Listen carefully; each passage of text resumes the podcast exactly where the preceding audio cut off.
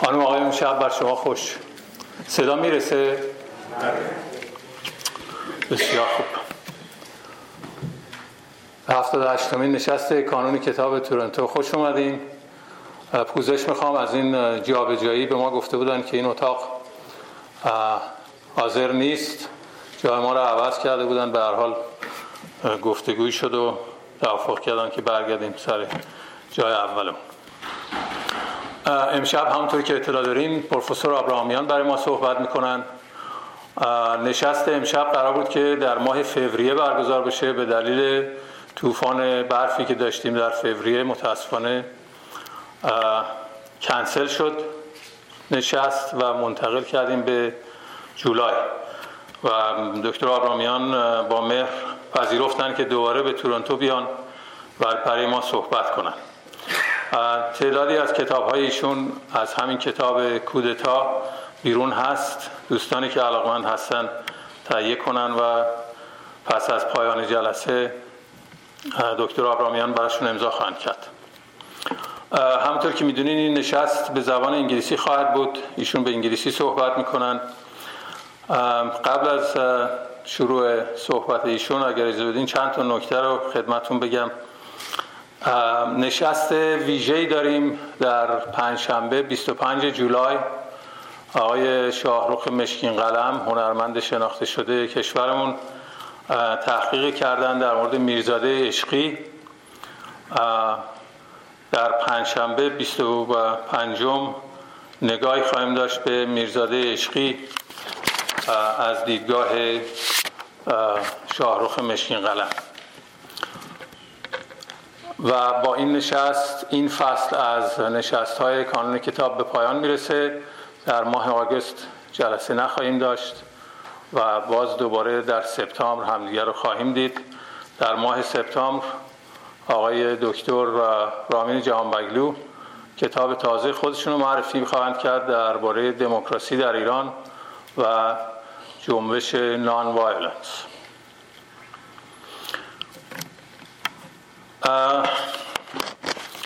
همطور که می‌دونین برگزاری نشست ها بدون کمک های مالی شما امکان پذیر نیست. لطف کنید کمک های مالی خودتون رو در این صندوق که خواهد گردید برای ما بگذارین. کسانی که علاقمند هستن ایمیل های کانون کتاب رو دریافت کنن برگه دست به دست میگرده.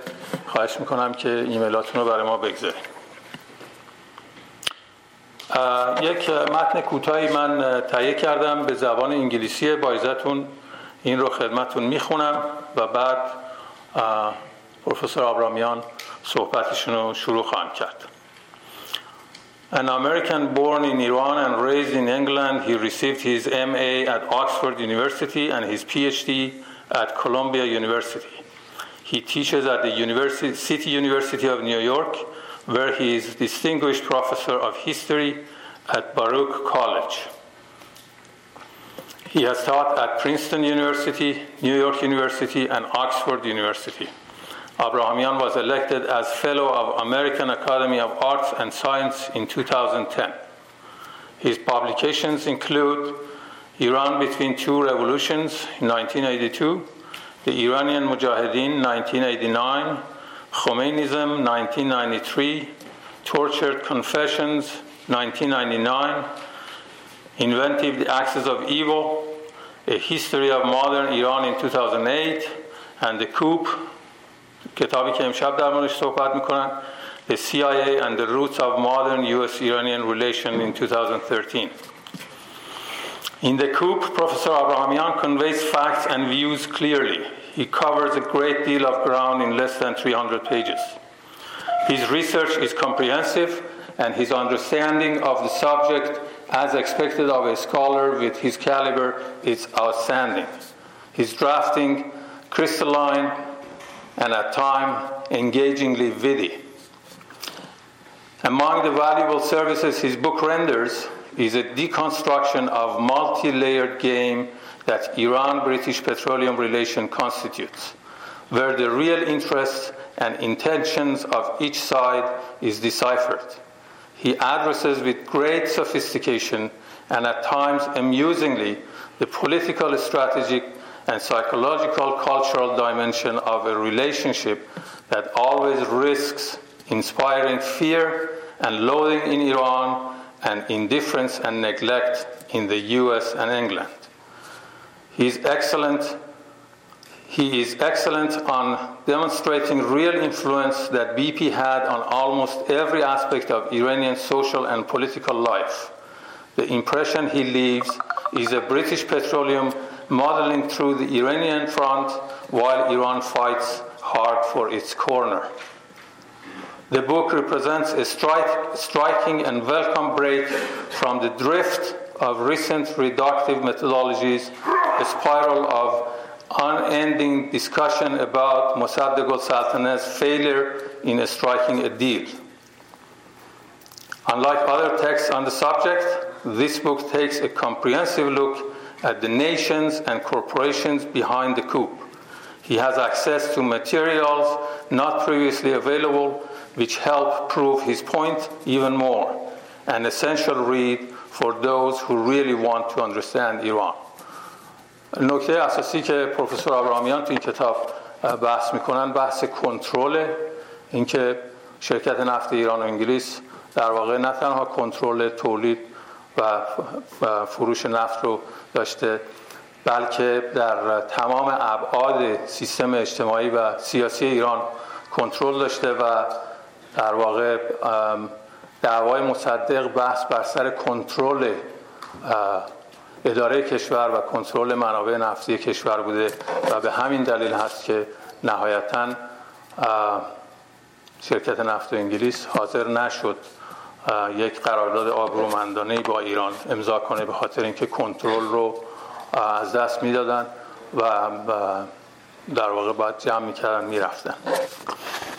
خیلی خوشحالیم که دکتر آبرامیان اینجا هستن It's a blessing to have you here and ladies and gentlemen Professor Abramian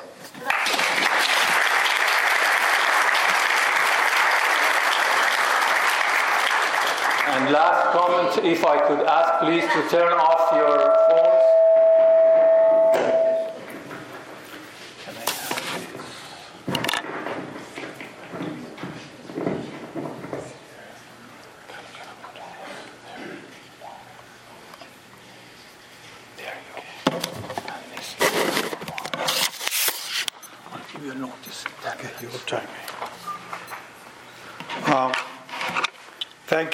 inviting me for the 78th session of Qanun and uh, Kitab. Uh, I hope we'll all live to see many more sessions of Qanun and Kitab, maybe 278 more sessions.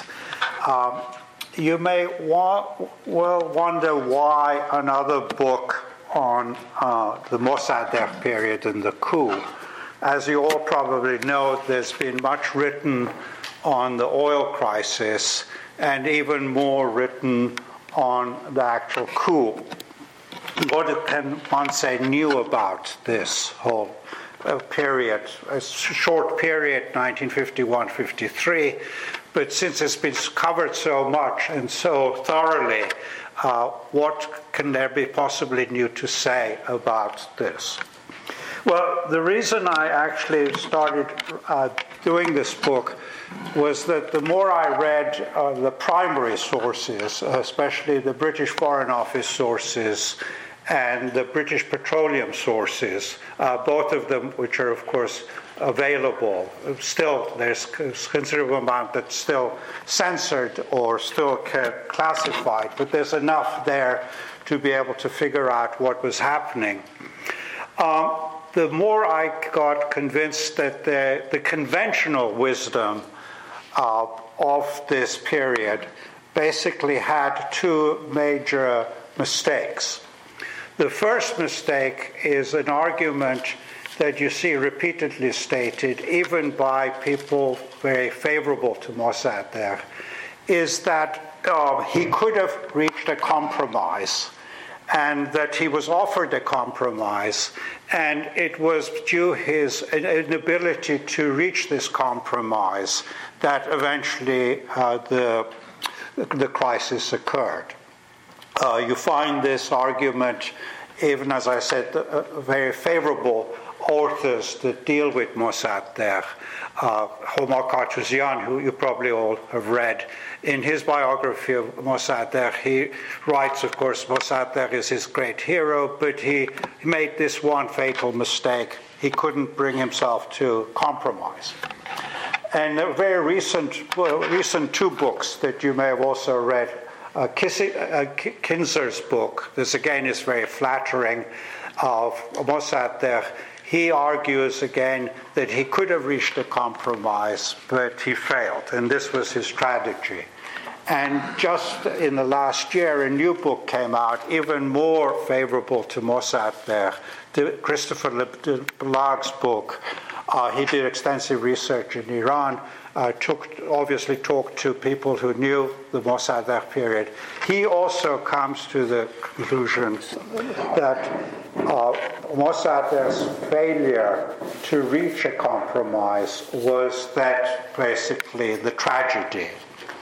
Now, these different authors have different explanations why Mossadegh couldn't reach a compromise, but their premise is that there was a compromise on the table, and if he'd been forthcoming, he could have then uh, basically saved the regime and saved basically democracy in Iran.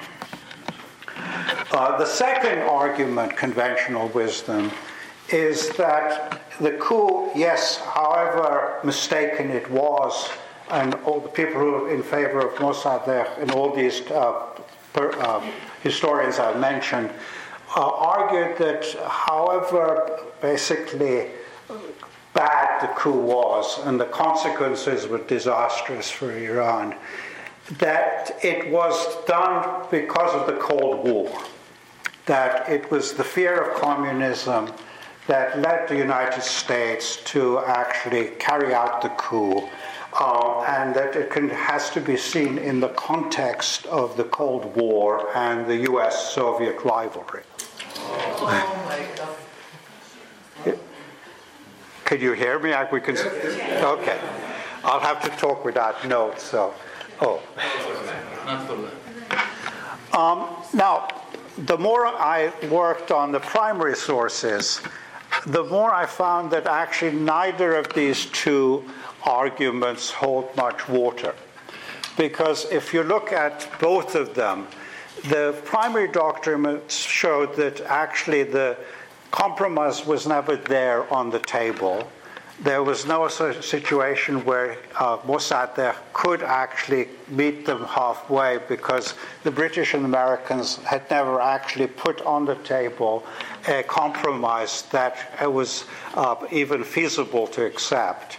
And the second argument I have is the more you look at it, the fear of communism was basically an argument used for the public, for the media, and a way of legitimizing what was carried out and that the people who actually carried out the coup themselves did not believe of the threat of communism.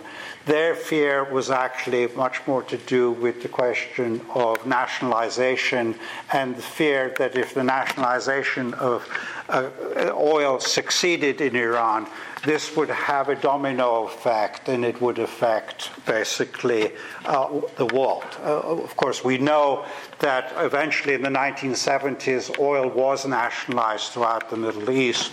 Even conservative governments nationalized oil.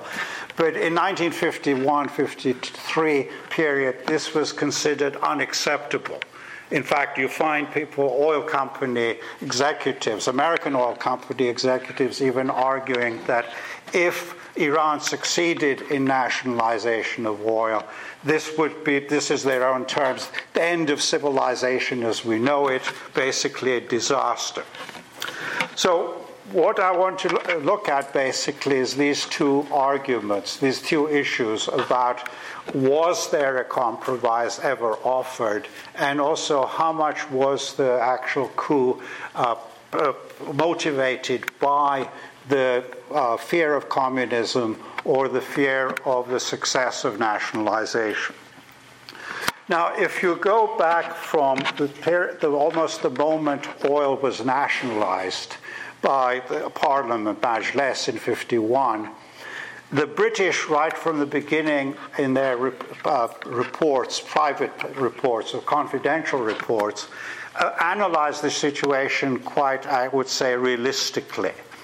That if uh, oil was nationalized, this would mean control of the production, export of oil would be in the hands of the Iranian state rather than the hands of AIOC. Um, and this is right, the whole, from the beginning, the crucial word throughout the confidential documents is this simple word control. Who controls the actual production of oil? Um, and of course, in any language you look at, the word nationalization means control over that production of that part of the economy. And although the word control is constantly used in confidential documents by the British, uh, it is a word that really uh, is very rarely used in public. So when the Americans are talking about, or the British are talking about it in public, it's never the question of who controls oil. It's much more a question of are Iranians capable of actually doing this industry? It's very complicated. Would they be able to produce the oil and so on? They're inefficient and so on. And there's usually a lot of la- uh, racial stereotyping about how Iran is not really capable of doing it, and therefore they needed the British to actually uh, drill, refine, uh, export uh, the oil. Um, so here is, I would say, in terms of keywords, the word control, which is never used in, uh, publicly, but privately it's always used by uh, when they're dealing with uh, uh negotiations. Um, uh, one of my uh, professors a long time ago, Professor Issawi, was actually an economist who once suggested to the oil companies that he should write a history of the oil companies. And they said, no, no, you can't do that. It's too complicated. An academic, especially someone with a liberal reputation, could never understand the complexity of the uh, oil industry. So he did actually write a book. It's still available. It's a small book uh, and having written it, he sent it to, AI, uh, to Aramco and the other oil companies. And they came back, they, they had no problems with the book. The only problem they had was that he used the word control. They preferred to be certain that they owned the oil, but they didn't want that the word control used. So here you find right from the beginning the issue of nationalization for the British means loss of control. Who is it going to be lost to? It's for uh, to, to the Iranian state. And of course, for Mossadegh, this is exactly what nationalization meant that the Iranian state would control the oil industry and would therefore be able to decide how much to produce, uh, how much to export, who to export to. And this became from the very beginning a crucial issue. Uh, and of course, you can see that this is, becomes a major issue worldwide because if it's uh, the oil companies that are in control of production, then they can influence the price of oil, who where the oil goes to. If the states, local states, produce, are in control, they can also determine it. And as I said, this happens in the 70s, but in 50s this was considered completely outrageous, completely end of eh, world of civilization as the oil companies knew it. And this is the argument the British, the AIOC used from the very beginning. The British used it, and they argued basically that we cannot give up control because this is essential for uh, basically for the British, for Western uh, the economies. Um, and the British remained consistent from the beginning to end that they were not going to give up control to the Iranian state. Uh, so from day one, the, the day oil Majlis uh, actually passed the nationalization bill to the very end, so end of Mossadegh, the British position was always consistent that they're not going to give up control. So whenever you, you had the negotiations, and there were a number of negotiations where it was Harriman going to Tehran, uh, the British sending their own representatives to Tehran, whether it was uh, Mossadegh in Washington negotiating oil, the position papers the, the, British gave to the negotiators was that we are not going to lose control over production to the Iranian state. They were willing to share production control with other oil companies, but were not willing to give it up to the Iranian state. So the British position was very clear from the very beginning. Nationalization meant loss of control. They were not willing to give up control. Now, then the question is what was the American position from the beginning? Now, in Iran, there was the misinterpretation that the US was in rivalry with the British and somehow they were pro, pro Iranian on uh, the question of oil. Uh, there were, of course, differences uh, between the US and uh, uh, the British, uh, but the ish differences was not really about the question of nationalization or control. The difference was actually about 50 50 agreements. The Americans had been pressuring the British in the, before nationalization that they should give Iran a, a contract that would be 50 50 sharing of profits.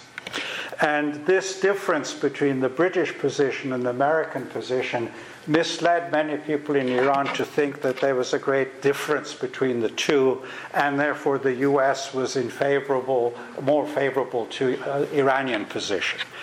Again, when you look at the confidential uh, papers, you find from the very beginning the American position was as much against nationalization as the British position was. In fact, as soon as the Majlis passed uh, the bill, the American Assistant Secretary of State, who remained actually in charge of the whole Iranian desk, you can say, throughout the Mossadegh period, George McGhee, uh, got on a plane, rushed to Tehran to persuade the Shah that he shouldn't sign the nationalization law. And once he got to Tehran, of course, he discovered the mood was such that there was no way the Shah was not going to sign. Basically, the whole country was in uh, 100% behind nationalization. So he gave up the idea that he was going to somehow block the nationalization law. So, what McGhee did and remained consistent was throughout the period, he said on the public view that we are willing to accept, in theory, nationalization, but in practice, uh, Iran should not have control over it. I, an oxymoron. nationalization obviously means control, but he was saying, yes, in principle, of course, you can have a nationalization, but in practice, Iran should not have control over production. And he uses actually the term uh, facade and a cloak on his argument. And that this is basically, we present to the Iranians that, yeah, sure, in theory, we're in, in favor of nationalization. It's a, a part of international law. We're quite happy with it. But when it comes to actually nitty gritty of uh, organizing and controlling the, uh, the industry, Iran should not actually exercise that control. It would be like you had a big, uh, basically, sign uh, NIOC, and NIOC basically says we're running basically the, I don't know, the restaurants, uh, the swimming pools, and therefore we're in charge. But in fact, the decisions would be out of Iranian hands in either the British or a, co- a consortium of companies that would run the industry. So the American position really was no different than the British when it came to this question of nationalization. And the British didn't really have to work hard on to get the, Brit- the Americans on their side because the American companies, oil companies, from the very beginning was just as opposed to nationalization as AIOC was. They realized what effects this would have on them in the Gulf, in places like Venezuela, in uh, Indonesia, and you find uh, here again, it's often not mentioned, uh, McGhee in his negotiations with Iran is also always negotiating with the American oil companies, assuring them that whatever happens, nationalization is not going to succeed. Because if it succeeds, the ramifications, of course, for the American companies uh, would have been also that detrimental and uh, the, Amer- the British to actually to basically rub everything to into the ground uh, would drive, to do a list of all the assets that uh, American companies would lose if nationalization uh, succeeded. And of course, at that time already there was a question of the Suez Canal and the idea was, well, if this was becomes an epidemic and nationalization is going to become a worldwide phenomenon, this is going to affect obviously the American oil companies as much as the British. So from the very beginning, you can say there was really no difference between the American position and the British position on the question of nationalization. They agreed that in principle they accepted nationalization, but when it came to actually the nitty gritty of negotiations, uh, they would not uh, give that basically, uh, give up that control. So you often had these lengthy negotiations, uh, and if you read the modern works on Mossadegh, they argued that, well, Mossadegh couldn't make up his mind. He tended to fluctuate. He kept on asking too many questions. But what was going on in the negotiations was Mossadegh was looking at actually the bottom line who is going to be in control. They would then try to uh, barrage him, flood him with a lot of statistics, things that were not relevant try to, in fact, take him for a ride and confuse him while they were making sure that actually control of the industry remained out of Iranian hands. And uh, you could say the shrewdness of Mossadegh and his, his intellectual ability was that he was not taken for a ride. He would always take the question back who is in the final analysis going to be in charge of the industry? Iran or some other companies, foreign companies. And of course, for him, nationalization meant basically uh, sovereignty over the industry. And now, 50, 60 years later, you can wonder, especially younger people, you could say, well, why is this such an issue? Uh, it was, to, to go back to that period, it was very much an issue because it was a question of national sovereignty. In, after 1945, you have more and more uh, third world countries becoming independent, regaining their sovereignty from imperial powers. You have questions of places like India, Nigeria, Ghana, and so on. And in Iran, of course, since it had been a semi colonial state rather than a colonized state, uh, oil was an important issue because this was a way of showing basically Uh, to Iran itself that it was independent of the British as long as the major industry in Iran remained in British hands, Iran was therefore seen as actually being controlled by the British. So, getting control over oil was a way of getting independence, equivalent to the independence movements in the rest of the Third World. So, that's why the, of, again, older people would don't need to hear this, but younger people would uh, sh- should realize uh, for instance, when the flag, the Iranian flag, went over, over, the headquarters of AIOC, it was a very potent scene because this was a way equivalent to the Indian flag going up in uh, Delhi.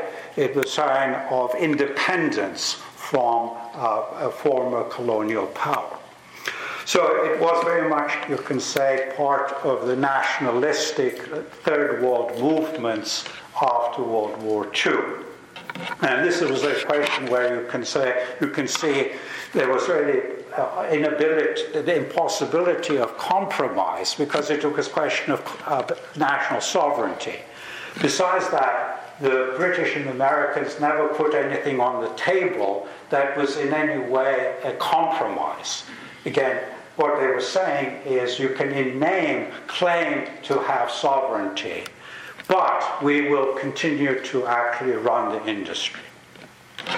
So basically, there was no way uh, anyone in Mossadegh's position could actually come to a, a compromise since there was no compromise offered.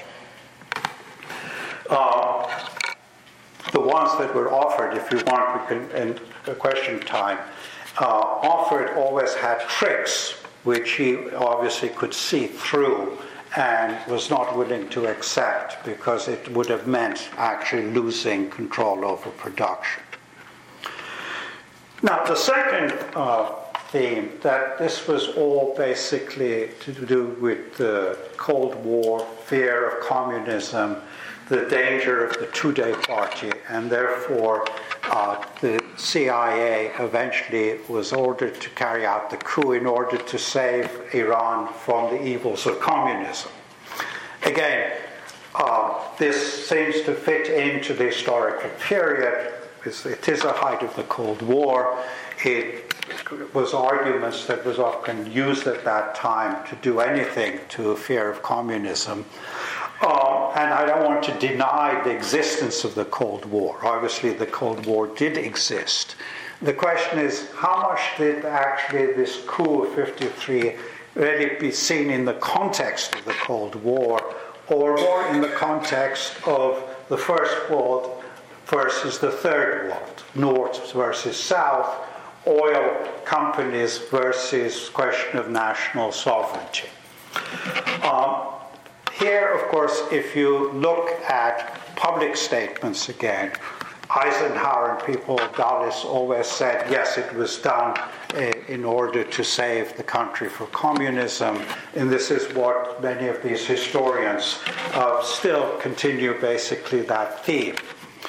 The fact is, if you actually then look at the concrete situation in 53, how much was there a danger of communism there or not? Now, uh, during Mossadegh's trial, some of you probably read that, the prosecutor kept on harping back on the question of the Tudeh. Mossadegh always said this is basically a red herring. It's not relevant. The Tudeh party didn't have a single tank, didn't have a single machine gun. How were they going to uh, overthrow him? He was, a, I would say, a realist enough to judge the situation at the time. He also had enough information, both from uh, military intelligence and also from his. Uh, actually, he had a nephew who was also very close to the Tudeh Party, so he knew what was going on in the Tudeh Party to know that there was no preparation talk of uh, carrying out a coup. So he had the realistic uh, assessment that there was no danger from the left to his part to his uh, um, administration. Yet the American argument was that yes, there was a threat, and this threat was going to be actually undo Mossadegh in a way to save the country. Therefore, the coup had, been, had to be uh, uh, uh basically planned. Now, if you look again at the documents at the time, um, you can say, well, did Eisenhower, uh, uh, people really believe this? Or is this a rationalization of the coup? And if you look again at what the CIA assessment was, the CIA reports, some of them are published, on what was going on in Iranian uh, politics, they actually did had again a fairly realistic assessment that the Tudeh party was not in a position to carry out a coup or overthrow Mossadegh. So if you were basically hard-nosed uh, decision maker, and people like Eisenhower, Dulles were very hard-nosed, realistic politicians. I would say as realistic as their contemporary in the Kremlin, who once uh, asked the question, pertinent question, how many divisions does the Pope have? Uh, it goes to the core. You know, if you're doing in politics and you want to know what the other side has, you want to know basically what their cards are.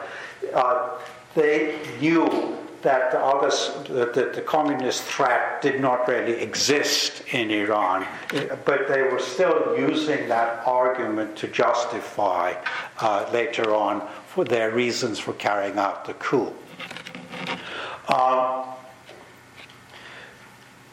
in fact, part of the strategy of the CIA, and you can see this in the uh, Wilber report. Uh, Wilber report, you probably know, is the CIA uh, assessment of the coup done right after the coup by Donald Wilber, who was one of the main officials, instigators of the coup. Um, he, there, what you clearly see is part of the strategy of the CIA is to blow up the Tudeh danger in order then to justify a coup. And so, what they were feeding to the press, American press, was that the country was almost on the verge of communism, of being overthrown by the Tudeh party, and therefore, what happened was basically a way of saving Iran uh, from the evils of Stalinism. So, uh, so you find often uh, in the CIA, actually, what they were telling the press, and the New York Times is a good place, you can see that, they were always exaggerating the size of the Tudeh party. And this, of course, then fitted in to the, to the justification. I'll give you an example. If the Tudeh party had uh, a, a, big demonstration in Bahar, Baharistan, let's say of 60,000 people, the New York Times would say was 100,000 people. Okay. Now, again, these guys would be people like Eisenhower were realist enough to know that organizing a demonstration, even if it's 100,000, is not the same as actually being able to carry out a revolution or a coup. It's one thing to organize a demonstration, to organize a strike, to, but to actually organize a revolution and a coup uh, was not in the books. And the British always actually said that. Uh, they, right from the beginning, poo pooed any danger of a communist takeover in Iran because they said if things get bad, the, uh, the army can always take over. They always basically said this was a, uh, communism was a bogeyman that was used. And you find this even with uh, British diplomats who are still alive, who in their interviews actually describe the communism as the bogeyman of the time. They are, but bogeyman obviously means you don't really believe in it, but you may use that argument to scare uh, little kids or someone else. Um, and often what you find uh, in the justification afterwards is the example of Czechoslovakia. The argument was well, it's true, the Tudeh party was not in a position to carry out the coup, but look what happened in Czechoslovakia in 1948. The communists did carry out a coup, and therefore the same thing could have happened in Iran if the CIA had not carried out a coup. Uh, this, of course, misses the point that Czechoslovakia was a very different situation from Iran. Highly industrialized society with a huge labor force, a communist labor force, uh, almost an urban, totally urban society. And of course, many of the ministries were controlled uh, by communists even before the coup. Iran was a very different situation, and the British had a very good analysis, and the CIA too, that in fact there was a great deal of forces in Iran that would have, in fact, prevented a communist takeover. Just to give you a simple fact, tribes such as the Bakhtiaris had 20,000 armed men behind them. Uh, the Tudeh party didn't have a tank or a machine gun, but the Bakhtiaris had 20,000 armed men. You take together other tribes, Qashqais or uh, Savans or Kab, you're totally talking about major private armies that would have been a major obstacle to any communist uh, takeover. In fact, the Wilber report shows that if the coup had failed, uh, the CIA term was blowback. What would be the costs of to United States if the, the actual coup had failed? In the blowback, they never actually list a communist takeover. They, their contingency plan was that if Mossadegh survived, they would then resort to tribal uprisings, especially the Bakhtiaris, and they had already armed many of the tribes, had contacts with the tribes, and they knew perfectly well that they had these internal forces they could use if a military coup had not succeeded.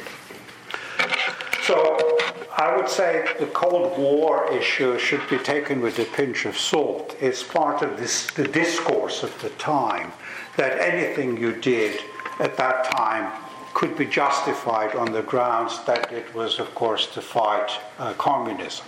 But when you actually look at the situation, you see that in reality, that really did not actually, was not a, a fact. Other examples I could give you, like Guatemala. The US carried out the Guatemala coup a year later on the grounds that there was a communist threat to uh, Guatemala. After the coup was succeeded, the State Department asked the U.S. ambassador to in Guatemala to send him proof of that there was a communist danger, and he said no, he couldn't find any such evidence. There was none, of course. Uh, but again, this was a just good justification, and you could go on to many other examples. So, being a discourse of the time, especially in the public, it was a good argument to use. But their main concern was actually the concern of what would happen if Mossadegh had survived having nationalized the oil industry and what would that example be set for other countries, including countries where the US had oil interests.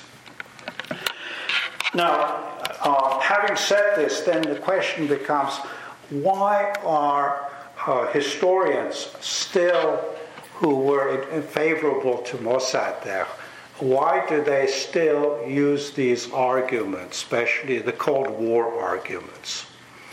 And they're really actually getting into the territory of uh, American historians who tend to be either liberal or conservative, and their analysis of American history, especially American foreign policy, uh, what you find in American historians, especially of a liberal or conservative persuasion, there's a fine sort of line which people are reluctant to cross.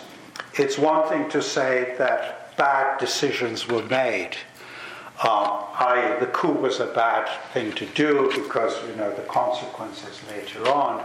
Uh, a good uh, book that illustrates this is a book called Pay, uh, uh, Pay, uh, Good Intentions, uh, which is a, about U.S. policy in uh, Iran. Good intentions. And those of you who know the Bible, you know this comes from the biblical quotation that the road to hell is paved with good intentions. So here the coup was bad. It eventually led to a disaster, Khomeini. But it was all well intentioned, i.e., the decision makers, Dulles, Eisenhower, were in fact well meaning guys, good fathers, good husbands, uh, good pet owners, good people. They, if they made bad decisions, it was because they basically were misinformed, miscalculated, or more important in this case, because they were trying to save the country from the evils of communism. So it basically gives a good spin, twist to bad decisions were made. They were never made decisions for bad reasons or economic reasons or self motivated reasons. It was all altruistic reasons. It may have been, bad, but the motives were good. And of course, you see this not just in Iran, you can see this in Iraq, in uh, Vietnam, and so on. Um, if the road is paved with good intentions, but misinformation or miscalculation. Um, and you find uh, this becomes very much a, a way of justifying uh, the coup, even if you think that the coup was eventually a bad idea.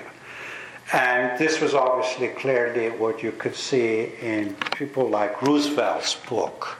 Uh, he doesn't call it a coup, he calls it a counter coup his argument was being if the US didn't carry out the coup, there would have been a worse communist coup down the road imminently. So this was basically a way of saving the country from a worse disaster. Uh, and you find also part of the trying to undermine Mossadegh's administration is constantly, besides inflating uh, Tudeh strength and so on, constantly the argument that the regime, the administration of Mossadegh uh, was actually full of uh, infiltrators, uh, Tudeh infiltrators who were gradually boring away and would take over. And then you look at who they were looking at, who these individuals were. They clearly the U.S. didn't believe that because the same people after the coup in the 50s, 60s, uh, came to the United States.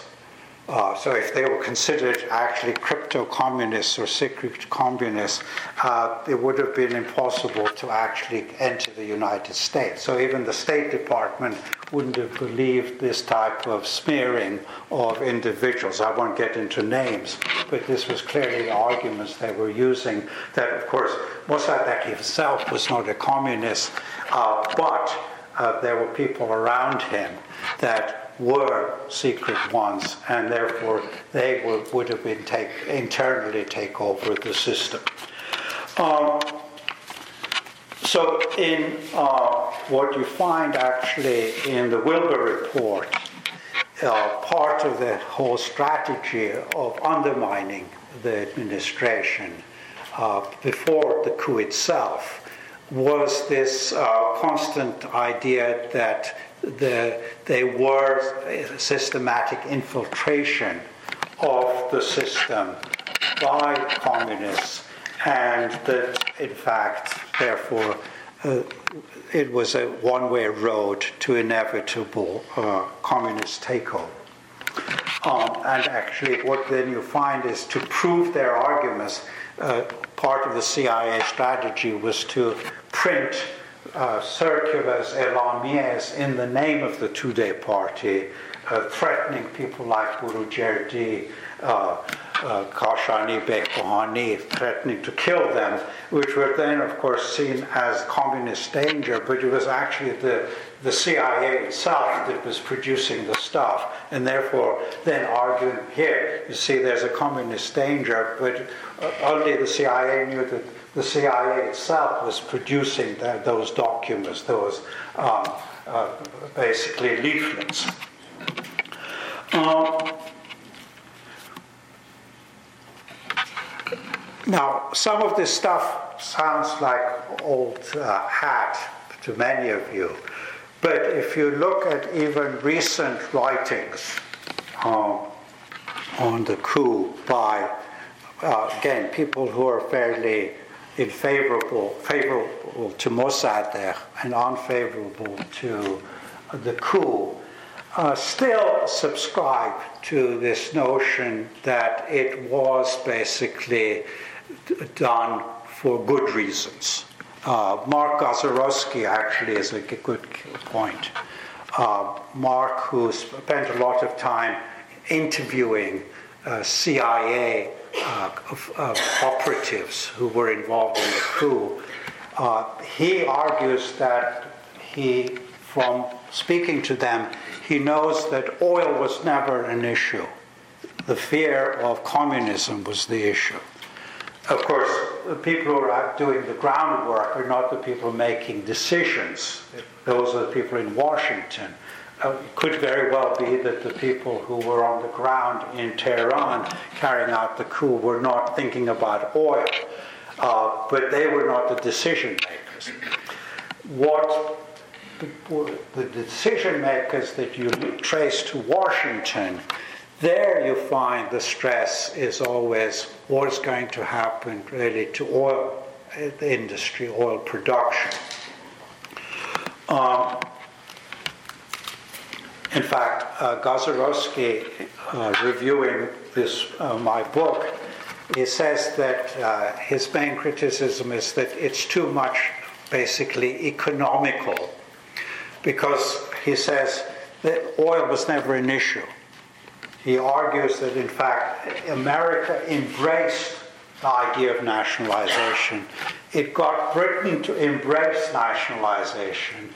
And then in 1954, with the consortium, this actually endorsed nationalization of oil. Well, um, if you believe that, uh, I hope you'll visit me in Brooklyn. I have a bridge I would love to sell to you. I'll stop there.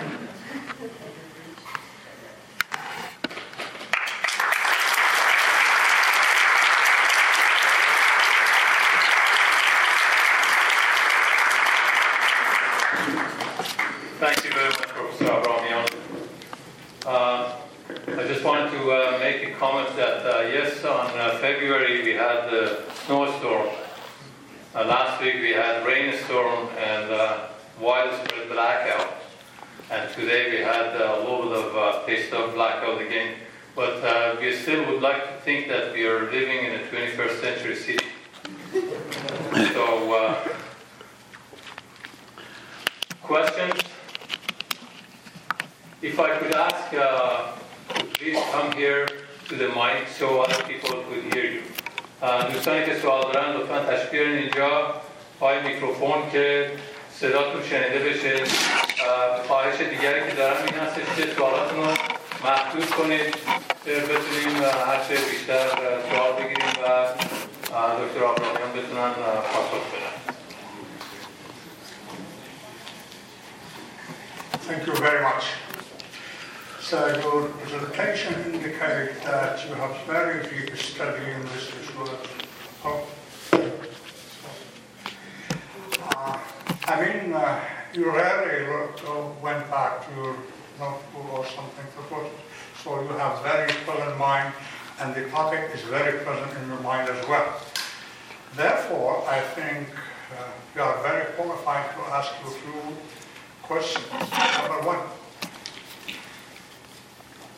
was this event, I'm not saying coup d'etat, not saying uh, national uprising or whatever, event of the 28th of Mordad 1332. Was it certainly to be happening? I mean, was it possible to avoid it, to declare this event of happening? Number two, you emphasize uh, in your presentation on nationalization. Oh, really was the cause of this event nationalization? I mean, couldn't we, Iranian, from the top, from the Shah himself, and the Prime Minister, and the people, and the religious leader, uh, Ayatollah Kashani, National Front, which uh, Baqai and other people. Couldn't we achieve nationalization without this uh, fellow uh, coup d'etat or national uprising, which the consequence is, as you know, as everybody knows, is crucial. It changed our, it was a turning point in our history, you know. So there are many good written books in this regard. One is by Dr. Ali Fakus, uh, The Pathological of, uh, what was his, I forgot his, uh, the total name, Pathological of Fracture. And then another one by Dr. Fakhreddin. Uh, Azimi. Yeah, Azima. Azimi, yeah. So both of them, they indicate in this period of 12 years from 1320 when the late Reza Shah the Great, he left the country willingly or forced to do so, whatever, the, the next Shah, Muhammad Reza, was not that, you know, powerful, almost even like God. He tried to uh, have to uh, consider or respect the Constitution because of people like Baqai, people like Mossadegh himself came to power. What happened, Mossadegh, he got everything that any prime minister in a country like the United Kingdom has. He has the army, he has the police, he has the Então, ele și îndolerea forțată a Sovatul. Yet, yet, he tried to throw the regime down, cooperating with the communists. Was he liberal? He had, he had law to, he dismantled the parliament and he asked the parliament to give him authorization to be a law by himself. He was not a democrat. So I think the cause of this coup d'etat was the Cold War and because of Mossadegh himself and the leftists who brought this is not disaster for our country. And thank you very much. Well, you've raised many actually complicated issues. Um, I'll try to answer one. Is, is what you say the event, how do you describe the event? Uh, one interpretation, of course, is it's a national uprising. The other interpretation, it's a military coup. Uh, now, Uh, in recent months, I think recent year, there's been a revival of the notion that this was a national uprising. Okay. I didn't want to get into this because I don't think it's an intellectual question worth addressing. But since people seem to think that this is worth looking at, let's look at it. What's an uprising? Uprising is a major movement from below. And in Iran at that time, if you're talking about demonstrations, maybe not 100,000, but you're talking about basically 50,000, 60,000. So the National Front could organize demonstrations of 50, 60, sort of the two days. So that, I would say, would be a pop- popular, basically, uh, movement in the streets. Mr. Ashton Mordad, people who like to make that into an uprising, look at it actually. At most, you're talking about 3,000 people. Who are these 3,000 people? You can again look at the CIA materials. Who were these 3,000 people? Some were actually people, peasants brought in from the villages, trucks hired by the CIA. Uh, some were, of course, uh, Lutis Chalukeshan with their groups. There were some groups, uh, political parties like Baqai's party probably were there. But the Baqai's party would not have had 50,000, 60,000 people. You're talking about handful of people. So 3,000 is hard to push into a popular uprising.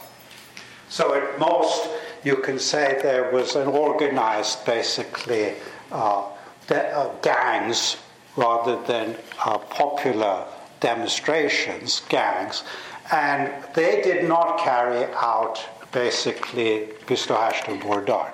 they had acoustical effects. They were basically there to make noise. The coup was what it, it was a military coup. 40 tanks came into the city from the various barracks. These tanks were organized by colonels. The colonels were organized by the CIA. It's true that without the colonels, they wouldn't have carried out the, uh, the coup, but the CIA is, of course, here, I would say, a very determining factor to organize it. Uh, so you get interesting a, a phenomena, historiographical phenomena, that people who argued that this was a national uprising, then they're no heroes. Who are the heroes then? You know, you would think of a national uprising, you would have actually people who would be considered by the royalists as heroes. Who is the hero? Bakhtiar, Garani, uh, Ahabi, Daftari. So we have a strange historical phenomena that royalists argued this was an uprising. They don't actually figure as heroes. And the new interpretation is, oh, blame it on the Ahuns. It was the Ahuns that did it.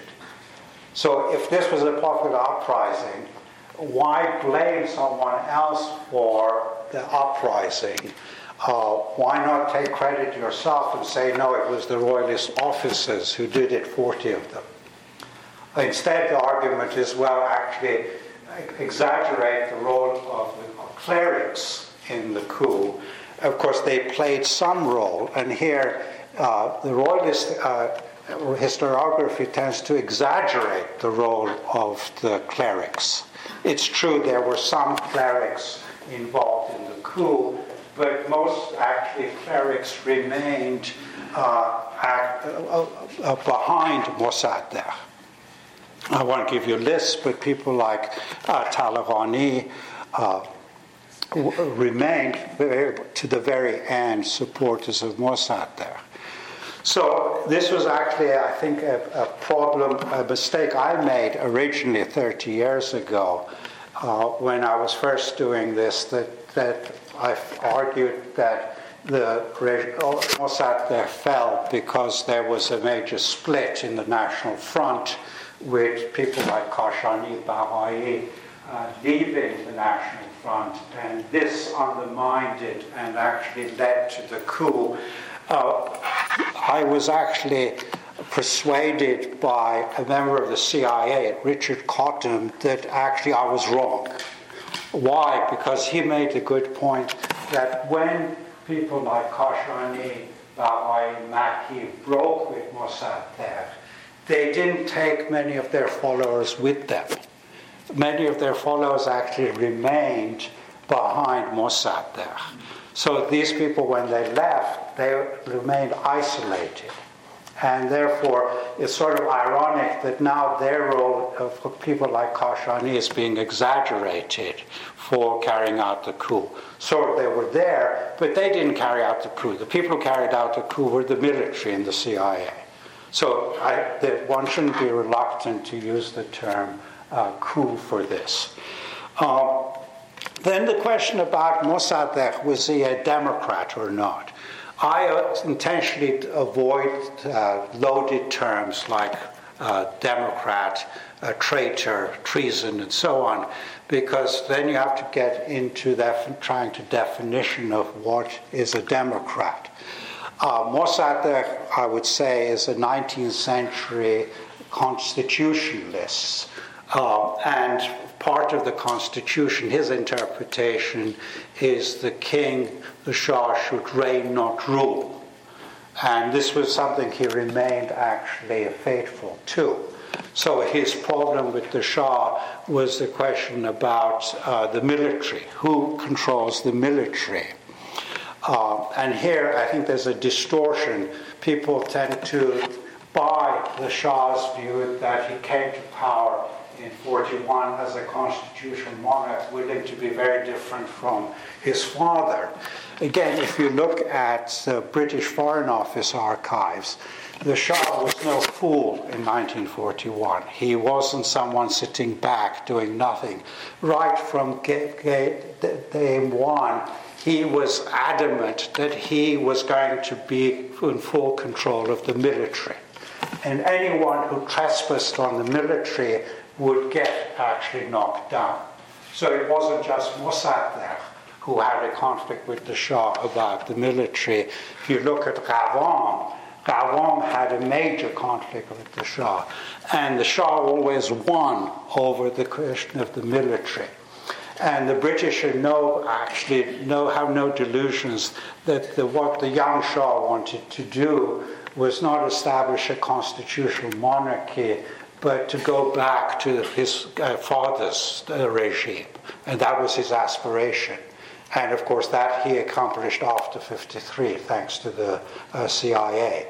But somehow the notion that he was always, the Shah was a benign, uh, laid back person who didn't want to get involved in politics and was leaving, willing to leave it to the politicians is just not true when you look behind the scenes. Here, the Shah is a very actually shrewd uh, calculating. I actually give him much more credit as a politician than most people do. That he knew exactly where power lay and how to work it. And this actually explains why he never, when oil was nationalized, he did not come out against nationalization. He realized this was the national cause and that if he went against nationalization, this would delegitimize the monarchy. So he was, in fact, when uh, McGhee went there, basically the Shah told him, no way. You know, I'm not going to basically destroy the monarchy by coming out against nationalization. And so he was very aware of Mossadegh's popular, basically, support as the national uh, basically hero, and that if he went against Mossadegh, he would be then actually undermining the monarchy.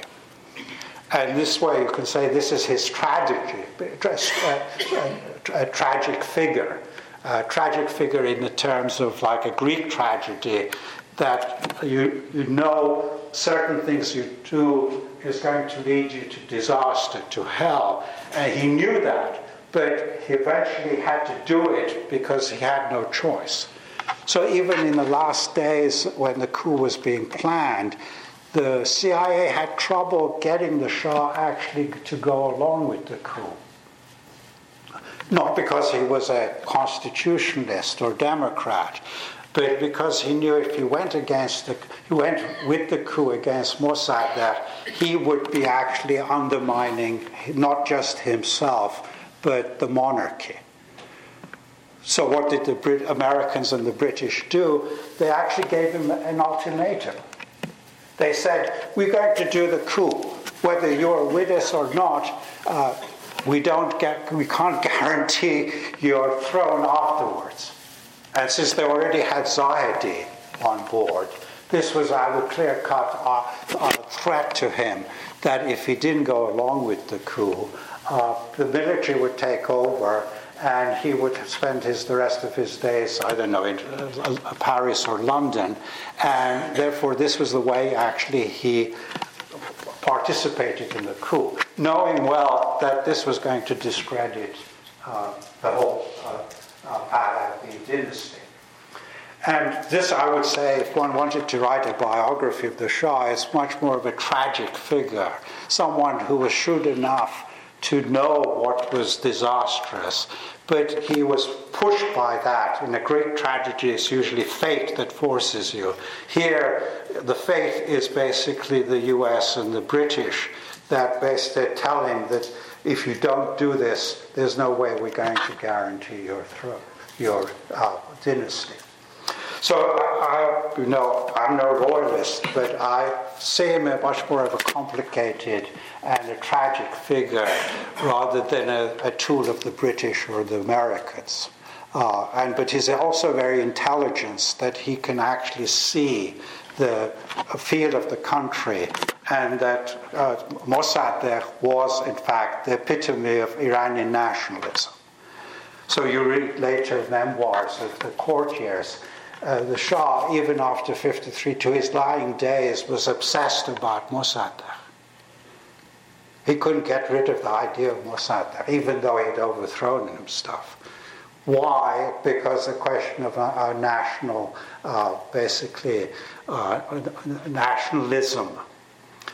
And the monarchies that have survived in the Middle East are the ones who've actually become a forefront of, of the national movements. The ones who have gone against nationalism are the ones who basically eventually uh, lost out. Uh, so here I would say that uh, if one wanted to have an assessment of the coup, it's not so in, useful to go back into the question of what was going on in the political groups. It's more on the larger scale of was the nationalism of the oil industry going to succeed or not. And of course, after the coup, oil was denationalized. The consortium was a facade, the facade that it was mentioned much earlier, that would give a cover of the national Iranian oil company, but in reality, uh, control would be in the hands of a consortium of British and American uh, companies. Okay, so uh, we started with a lengthy question and uh, lengthy answer. So I would uh, ask, please shorten your question to a minute, so we'll get uh, more questions uh, taken. Please. Uh, Dr. Abrahamian, I think your, uh, I find your theory uh, very interesting and uh, uh, almost convincing. However, there are a couple of points I wanted to mention. First is the points that Kinzer makes in his book. there is a, there is a paragraph there is a paragraph in the, in the, book which is, I think, is of paramount importance and that is uh, uh, the point he makes that uh, he was sitting, uh, McKay was sitting and was talking to Mossadegh and it was uh, everything had broken down in the negotiations. Mossadegh was going to leave Washington without an agreement signed and uh, then McKay asks him a question these are not, of course, quotes because I don't remember it exactly. McKay asks Mossadegh, then after so many, uh, so much time that you spent here, Dr. Mossadegh, what are you going to say to the people in Iran? What are you going to take from here to them. And Mossadegh says something, I think, very ambiguous. He says, Do you really think that, I don't remember the word, that rascals or those people over there would appreciate would appreciate if an agreement is signed here? if I sign or I don't sign some, uh, something here. And then he uh, concludes from that.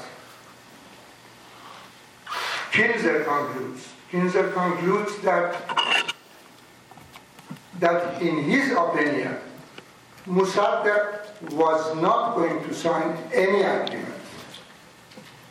He was not planning to sign an agreement because because he knew, because Mossadegh knew that the situation in Iran is so that whatever he does, a group would say that he was a traitor. That is, that is what Kinzer says that I can remember. That one point, and just one other point is that I, I finish it sure. Okay, and that is what um, Mr. Parviz Mina, who is, uh, of course, uh, uh, specialist, oil specialist of uh, National Iranian Oil Company, he uh, says that, uh, I can't remember where I read this, but he says that six different agreements were proposed to, uh, to Mossadegh, uh, to the Iranian government, and the last one, which I think the one which was brought by Harriman and was uh, actually supported by Truman was the one which was to the benefit of Iran and have been signed to the benefit of the Iranian people. But Mossadegh didn't sign that because his advisors, like Mr. Shah did not support it. Thank you very much. Could please yes. some light on these. Yeah, I think uh, you raised questions that actually goes back to my central point. Yeah, there were plenty of uh, proposals, not six, I would say maybe 60 proposals. But once you look at the proposals, the bottom line is who's going to control the industry? Is it going to be Iran or is it going to be uh, Western companies? And in none of those proposals that they gave to him was nationalization accepted. Okay. Verbally say, yes, we accept nationalization, but when we actually get to actually the agreement, you will not control the oil industry, the oil companies will. So, from his point of view, this was not acceptable. It wasn't the, just the public there. If he was really serious about nationalization, then how could he sign an agreement where it's denationalized? Now, going back to that incident in Washington, that's actually, it's very interesting the way Kinzer actually summarizes that. What he misses out is, a very uh, significant incident that's often ignored when he Mossadegh was in Washington, it's usually said, well, Mossadegh took his time. He spent so much time in Washington. He went into hospitals. What's not often said, it was the Americans who wanted to keep Mossadegh here. Why? Because they thought they could get the British to come to an agreement with Mossadegh. And Mossadegh actually put an agreement on the table he put the table. Eden told Begay, no way. It's better to have no agreement than to have a bad agreement. So you could take it the other way that it was actually Mossadegh here that was willing to compromise, but it was the British who nixed it. And the, of course, the Americans went along with the British nixing it. So what Kinzer is trying to do here, his argument, is again, you know, Mossadegh was a good guy, but he made the mistake. He should have compromised. And then when you get later in the book, his explanation why is Mossadegh was a Shi'i. Shias can't compromise. Martyrdom, you know, Imam Hussein and stuff. Better to die than compromise. And therefore, his explanation for the failure of negotiations is not the British, it's because of Muharram. Do you buy that? I don't know. Again, please uh, shorten your question to one minute, otherwise I have to cut you off.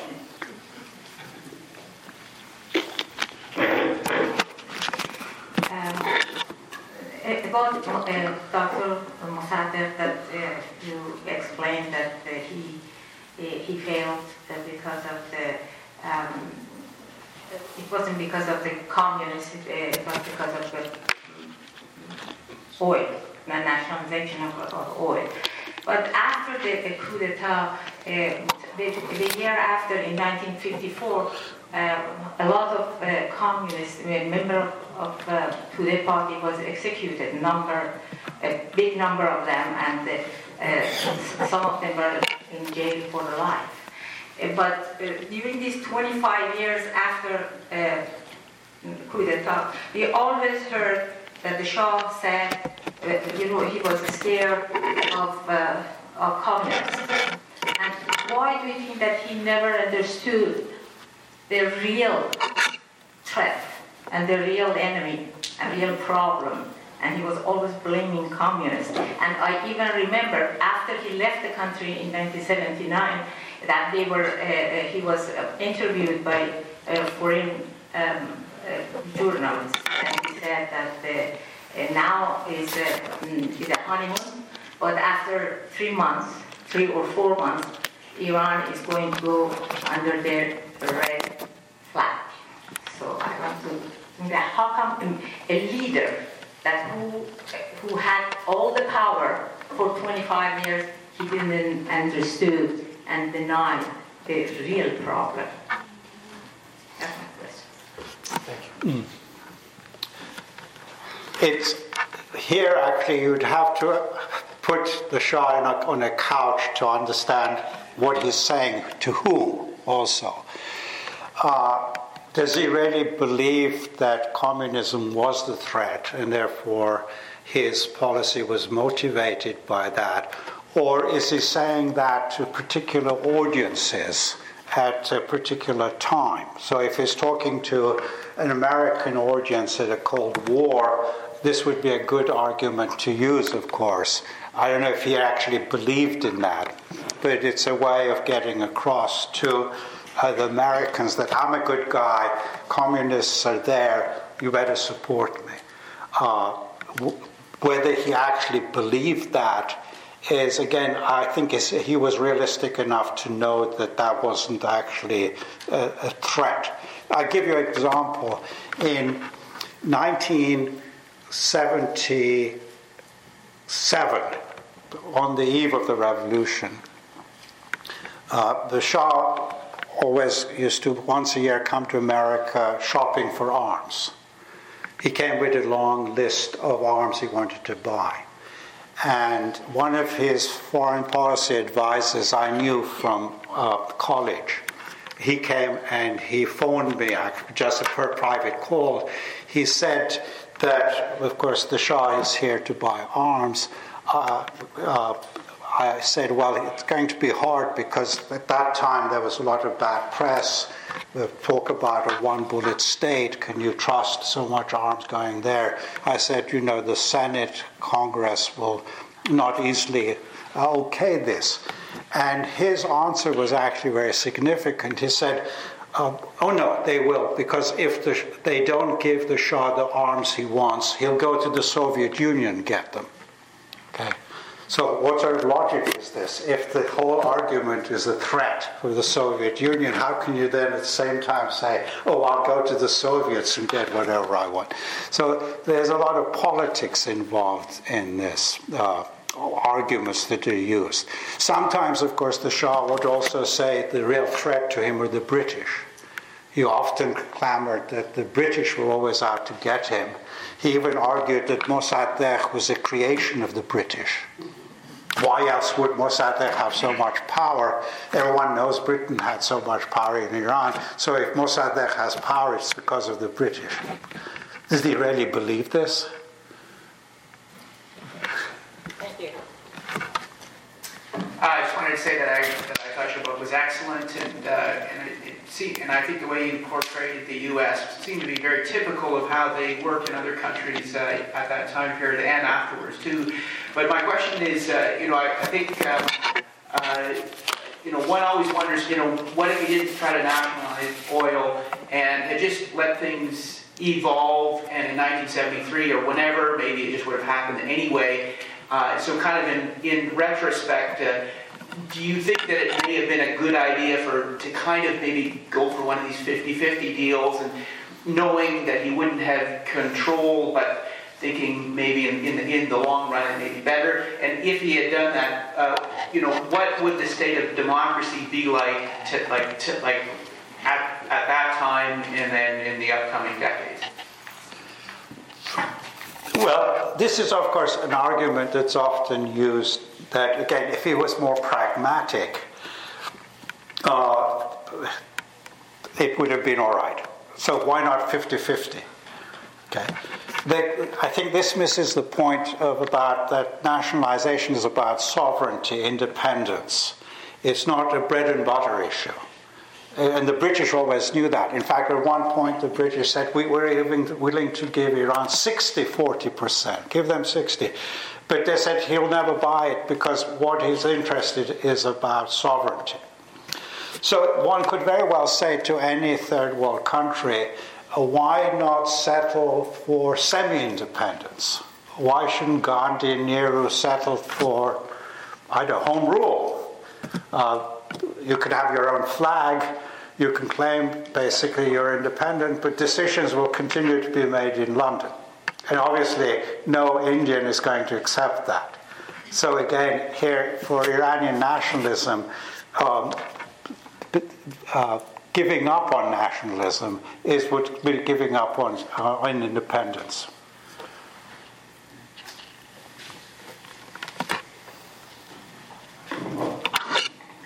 I have a, a quick uh, comment and a question.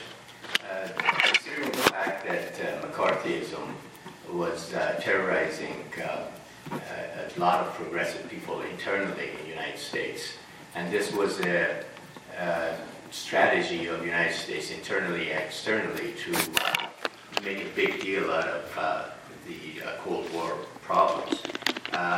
I think it, it, was just obvious that they would go that route. Uh, my question now is that uh, uh, I understand that uh, there is a time limit in regards to the CIA releasing supposedly uh, documents, and I understand there are some documents that they haven't released yet. Uh, do you know the extent of that amount of documents that they haven't released?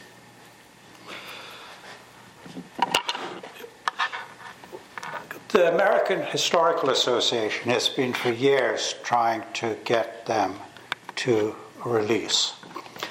For a long time, the CIA claimed that uh, it, they had too much. They didn't have the finances to be able to sort out the documents. Then suddenly they reversed and said, in fact, the, a lot of the, the documents were shredded, so we can't release them. So we don't have enough. Um, it's generally thought there are about another thousand documents that they do have. And someday, hopefully, they will uh, see the daylight, uh, but not probably in our lifetime. Um, but it's uh, even the CIA, it's not just the CIA, State Department. Uh, you, State Department publishes every so often volumes called Foreign Relations of the United States. For Iran, for the years 51 54, for 20 years they delayed it.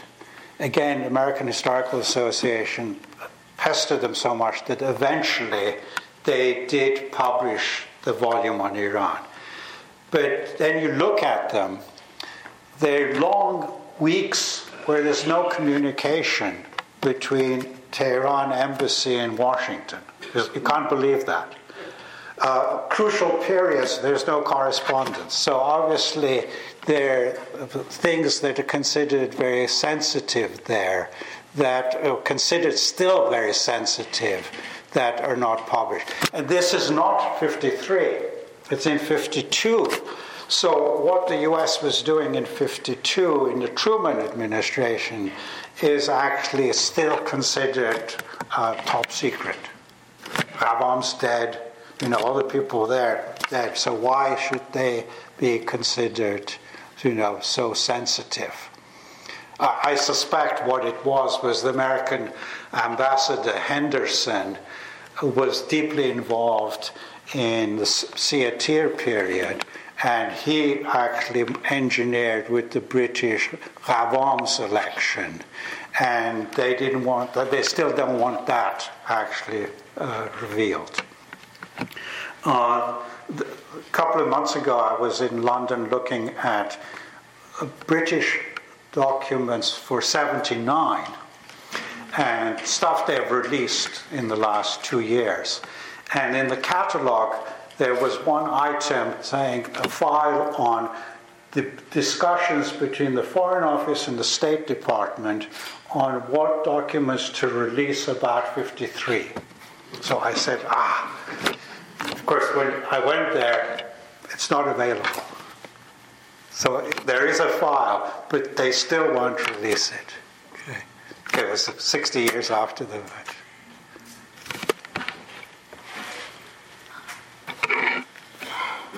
recently, uh, there are some attempts from scholars to, it seems they try to rewrite the history in favor or in the direction of the power groups. And uh, they even uh, reach the point that throw this question that even independent is necessary, is something good for development or something like that.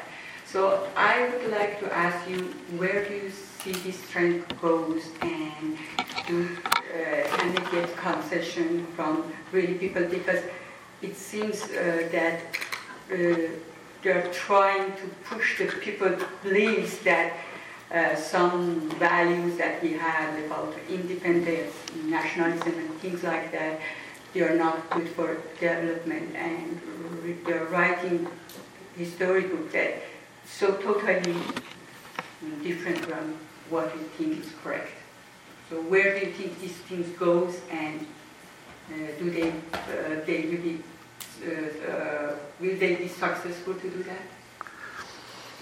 I, think if you look, talk in terms of discourse, you find uh, the present sort of international discourse is very different from the 50s. In the 50s, when a country said, I have the right to sovereignty, independence, nationalism, that was actually then accepted by international law as given. So actually the British couldn't argue against Mossadegh about nationalization because that was basically the discourse of the time. You could nationalize. The British had nationalized industries in Britain. They couldn't very well say, no, we're against nationalization. So the question of uh, national sovereignty was, I would say, in its heyday in the 50s. Now it's somewhat corroded basically, if you talk too much about independence, uh, nationalism, it's considered sort of out of date, passe. And of course, uh, that also then means that it doesn't mean a much more free market or free freedom. It can also mean much more uh, power for major powers to inter- uh, intervene in other places. It gives them a car, more of a uh, legitimacy to intervene since uh, national sovereignty is not the top priority. Uh, so humanitarian interventionism becomes, of course, obviously then a, a, much more of a public discourse. And then, of course, things go bad. You can always say, well, the intentions were good. So where do you think this goes, this trend? Where do you think this trend goes? I'm not a prophet. Any other questions? Okay, um, I have a couple of questions from Stratomium. Number one, um, in, you mentioned about the, uh, the power of the party, and in the last chapter of the book also you uh, quote Kianouri saying that they didn't have much influence and power. But apart from that argument, was in the context of the Cold War and knowing the relationship between Tudeh party and the uh, um, Russians, was a takeover in the cards? I mean, was Stalin ever thinking about this, and uh, was the possibility of the order coming down for a takeover? Uh, that's one. And the second one is um, you just talked about the uh, documents. Um, in your research, have you seen any other case that even the governments, for example, the British, they say after 30 years they release the documents, but doesn't apply to, uh, to uh, Iran in that case. Have you seen any other case that they refuse to uh, release the documents besides the Iran situation? Uh, yes, there, there's actually uh, Central Asian, Central American cases where things are still kept secret. Indonesia, the big massacres in Indonesia. Uh, so uh, Iran is the most uh, visible case because of the coup, but there are other cases. Uh, and of course, uh, with the 30 year rule means actually uh, diplomatic papers. So MI5, MI6 papers will never be released. So uh, there you have to use your imagination, connect the dots to figure out what they're actually doing. You can get some inkling from the Foreign Office uh, materials, but you can't go direct to that, and you'll never get to it. So that, those are never going to be there. Um, the Soviet policy we really don't know the Soviet policy because no one's really got into the Soviet materials. So then you can speculate. If you see Stalin as a Hitler about to take over the world, then you can construct facts to fit into that. Uh, and this is, of course, what the Cold War did.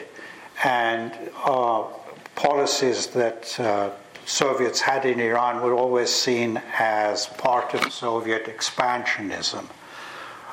The thing is, if you are skeptical, don't start with that premise, but actually look at what evidence we have. Uh, we find, I find that actually Soviet policy was very minimalist in Iran. Uh, it tended to be actually very cautious uh, its main policy from 21 was that uh, no foreign threat to the Soviet Union should be in Iran, i.e., no third power should have a foothold in Iran, because this was right in the soft underbelly Baku and so on. So their long term strategy was that Iran, if it was neutral, that would serve their interests and that would be good enough for them. Um, so they were quite happy uh, with the 1921 agreement, which I actually Mossadegh thought was a wonderful agreement too. Uh, where you find Soviet policy breaks with that is with the Soviet demand for the oil concession in 1944 and again, if you look at that, you find what triggers that off. The Soviets don't just barge in and say, we want an oil agreement in the north. They come in because it was pretty well documented and rumored in the Majlis that the Iranian government was seriously thinking of giving an oil concession in the south to American and British companies. So that was already in the works. And one of the agreements would be actually to give Western companies an agreement in the north. So once that rumor got to uh, uh, Moscow, then that's when they put their demand about the northern. So often in the historiography, the Soviet action is seen as the first of the actions, while it's actually a reaction to what the Western companies were doing. And of course, the, US, the Soviets got an agreement with Ghavam, uh, which was actually a 50 50 agreement, uh, which, which, which the Majlis did not accept.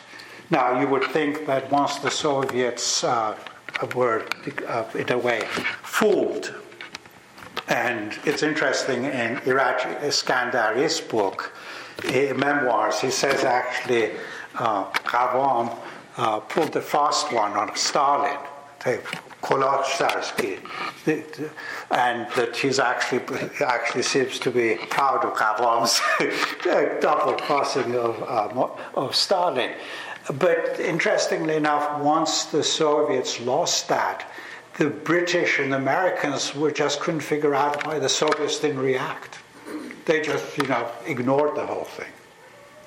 So it was very much, again, a, a, a passive policy. And in the 51 53 period, uh, they were not really deeply involved in it. So when Mossadegh nationalized uh, Shilot, the, the, the, the, Soviets again didn't resist or object. In fact, Mossadegh was congratulated them for uh, willing, eagerly accepting nationalization. So the, you could say, well, all, this was all sinister policy. There was a front to be nice, but they had a long term policy to take over. To, to prove that, you would have to get into the archives. And I'm sure if you got into archives, they w- you wouldn't even find it. They were much more, I think, pragmatic day to day. Really, they didn't know what was going on. Uh, they were reacting to American and British policies rather than initiating policies. Thank you very much. Um, we are almost out of time. There are a few uh, copies of the book, I think, still available outside. Professor Abrahamian will be here uh, to sign for a few minutes. Uh, thanks for uh, being here. Uh, we'll see you in 20, July 25th, Shahrukh Meshkin Qalam, speaking about Mirzadeh Ishqi. Shab